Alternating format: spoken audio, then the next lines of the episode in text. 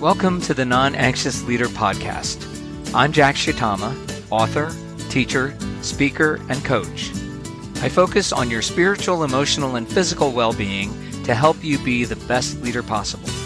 Each episode explores research and practical tips so you can be a non anxious presence personally and professionally.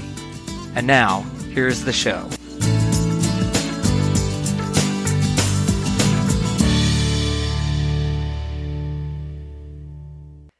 Welcome to episode 120 of the Non Anxious Leader podcast.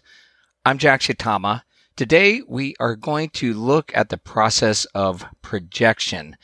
Last week, when I focused on the four automatic responses to system anxiety, one of the automatic responses was projection. Because I could not go into it in depth, I felt like this would be an important emotional process to revisit this week, and I'm going to use one of Friedman's fables to do that. So, without further ado, here is Friedman's fable, Projection. When Billy was about six, he drew his first picture on the bedroom wall. His mother, torn between wanting her child to express himself and wanting her wall to be clean, decided to let him be. As his hand grew more steady, however, Billy's mother noted that most of his drawings had something in common. All his figures were lying down. Startled, she told her husband. After dinner, he went up to Billy's room. It was exactly as his wife had said. On each wall, Billy had scribbled scenes of figures lying down. None of the figures were standing or sitting. Everyone was lying down. What could it mean? Should they ask him? Perhaps it was only a phase. Father thought it best to wait, but for Mother it became too difficult to avoid the subject completely. Finally, she said to her son, Billy, I noticed that in all your pictures you always draw everyone lying down. Yes, Mother, said Billy, and he went on drawing. His mother was so upset by the sureness of her son's response, as well as his indifference to her anxiety, that, with the burning question now spoken, she dropped the subject and left the room. After a month or so, however, as Billy's artistry improved, his mother noticed something else consistent in her son's drawing. Not only was everyone lying down, but it also appeared that everyone was hurt. Some seemed to have sticks protruding from their bodies. If faces were drawn, the eyes were always closed, and the position of many seemed to indicate that they were out or dead. Again, she told her husband, and again he found his wife was right. Each figure his son had drawn showed little life, and the ribbons of red color attached to many of the bodies suggested they were gushing blood. Once more the parents caucused. Why was their son fixated on pain? Was he trying to express his own? Was he depressed? Maybe even suicidal? Maybe he was angry. Late into the evening, his father and mother discussed possibilities. Were they not good to him? Had they unwittingly favored his sister? Had they failed to give him a chance to express his feelings? Should they consult a professional? Oh, this is ridiculous, said father finally. Why don't we just ask him? But perhaps, worried mother, that's the worst thing we could do. I mean, to call attention to it. Suppose he is hiding things, he might bury them deeper. Indecisive, Billy's parents went to bed to a sleepless night. The next morning, however, father walked into his son's room and said, with all the naturalness he could muster, Billy, it seems to me that in each of your drawings, people not only are always lying down, but they also always seem to be in pain. I mean, is that how you meant it? Yes, father, answered Billy and said no more.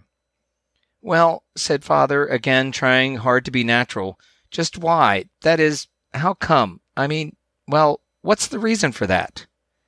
That's just the way I think them up, said Billy, who continued playing with his toys. As it had been with his wife, Billy's father became so disarmed by the nonchalance of his son's response that he dropped the subject and went to work. After all, Billy was basically a good boy. He never had trouble in school. Taking him to a doctor might actually nip something creative in the bud. For the next half year, as Billy's artwork became more sophisticated, it could be seen that many figures actually had been in violent situations run over by cars, hit on the head by rocks, stabbed, shot. His parents held their breath. However, just around the time that Billy turned seven, a new development occurred.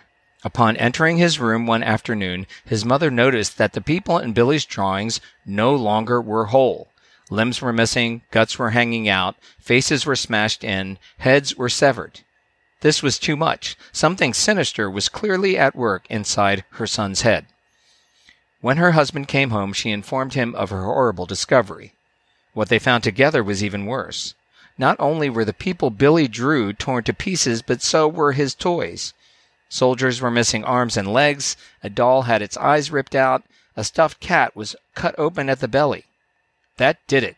His parents stumbled over one another to reach the phone. They obtained the name of a specialist in children's problems and hastily made the earliest appointment they could. With the utmost caution, his parents explained to Billy that there was a nice man who wanted to talk to him. And two days later, after dressing Billy in his best clothes, they brought him over to the nice man for his interview. He took their son into a separate room and asked him if he liked to draw. Oh, yes, said Billy, whereupon he produced some drawing paper and crayons and told the boy that he would be back in a little while. During that time, he assured Billy that he was free to play with any of the toys in the room.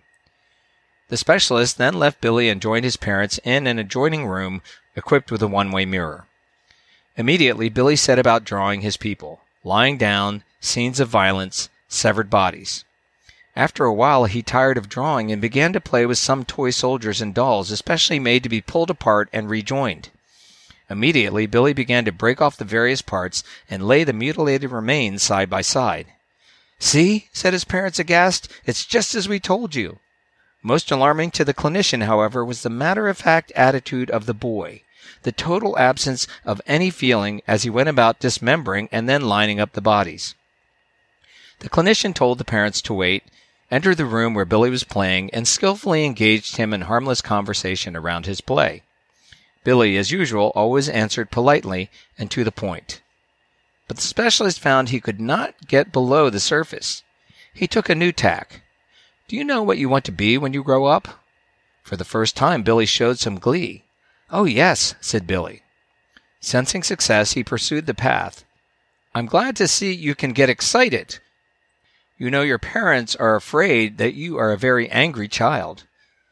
Angry? said Billy. Why should I be angry? They are so nice to me. The only thing that would make me angry, continued Billy, is if they would not let me be what I want to be when I grow up. And what is that? the man asked anxiously. A doctor, shouted Billy, as he examined another severed toy. And the moral of the story is what we see outside of us is always connected to what is happening inside of us. The moral of this story is related to the idea that nobody gets the problem they can handle.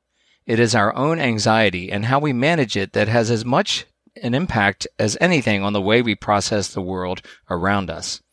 In the case of Billy's parents, whatever anxiety they had before his so called symptoms started it became worse when they processed what they saw by projecting their greatest fears on the situation. In general, anxious reactive responses have less to do with the stimulus and more to do with the patterns that have been programmed in us. These typically result from unresolved issues in our own family of origin.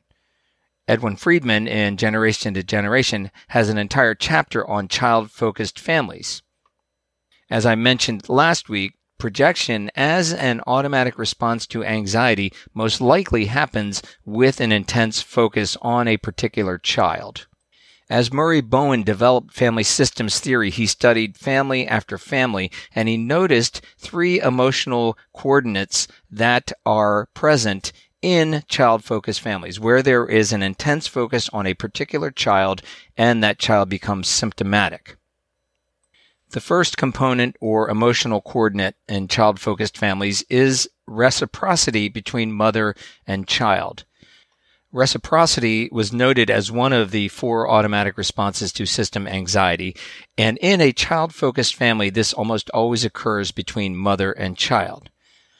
This often does have to do with overfunctioning and underfunctioning, but it also has to do with healthy functioning and anxiety. Paradoxically, when the child with whom the mother has intense involvement starts to function better, mother will get more anxious. This is what happened with mother when Billy was nonchalant and non anxious about her fears. His functioning was fine, and that sent her through the roof. The converse also occurs.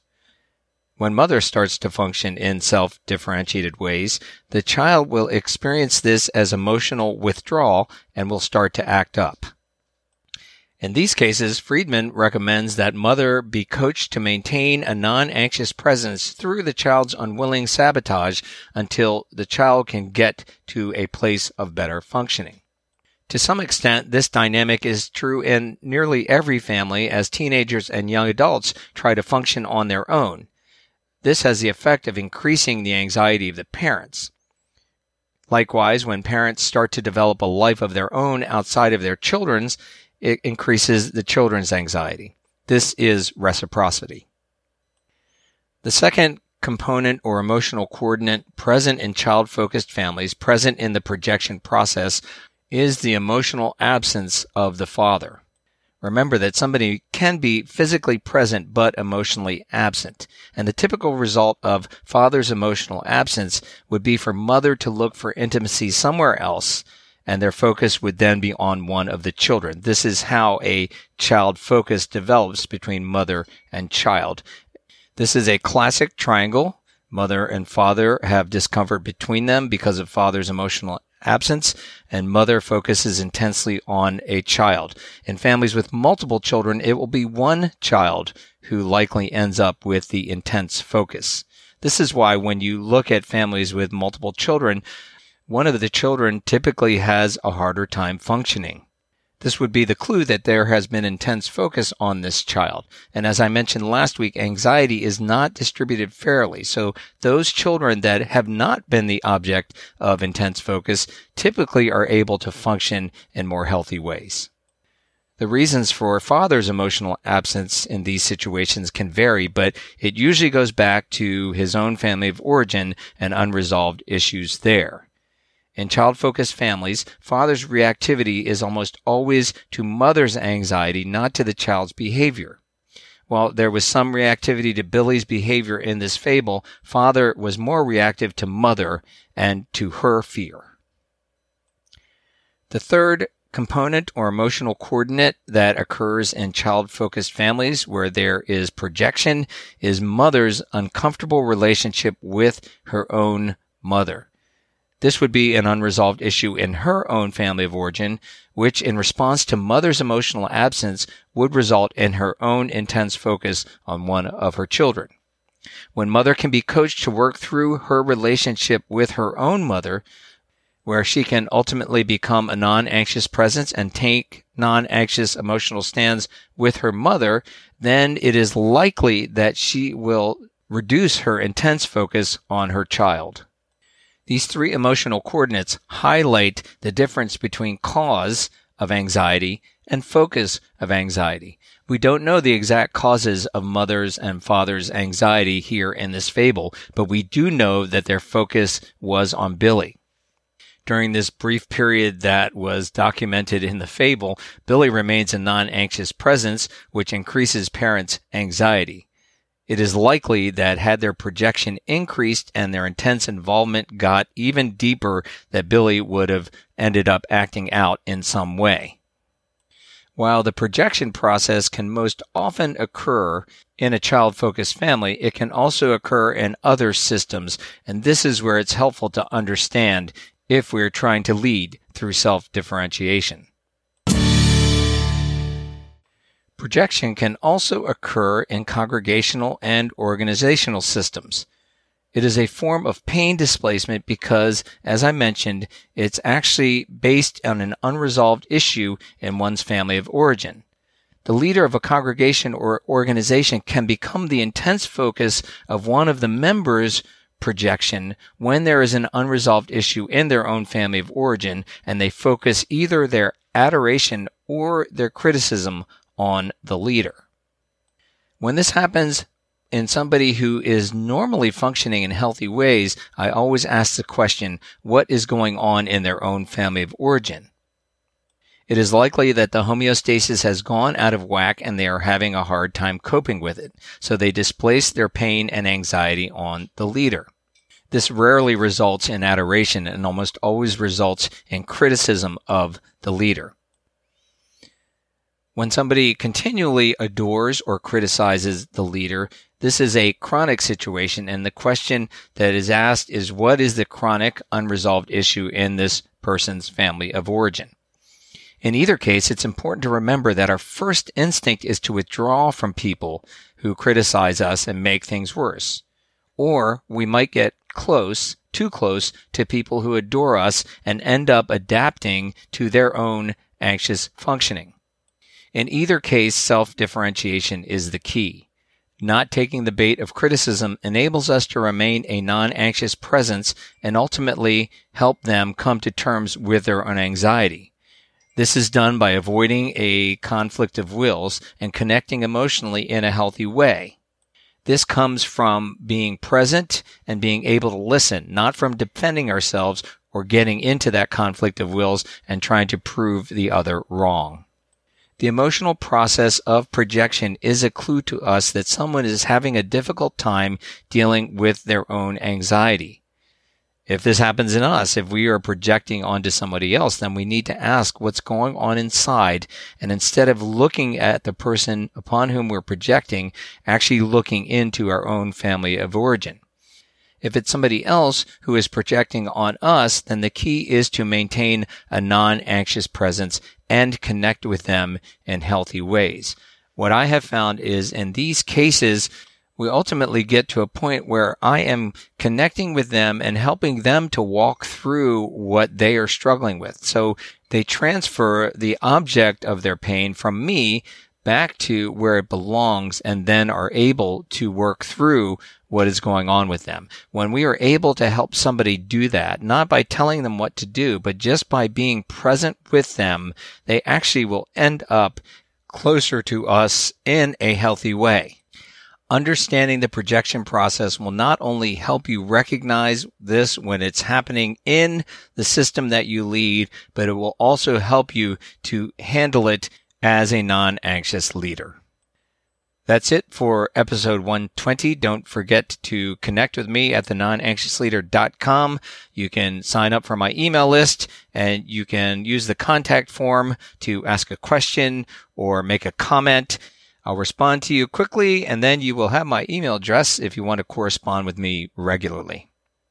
Until next time, thanks and goodbye. Thank you for listening. If you found this episode helpful, there are two things you can do to help others find this podcast. First, tap the subscribe button on your podcast app, and second, leave a review. I appreciate your help. Finally, you can find more resources as well as subscribe to my blog at thenonanxiousleader.com. Now, go be yourself.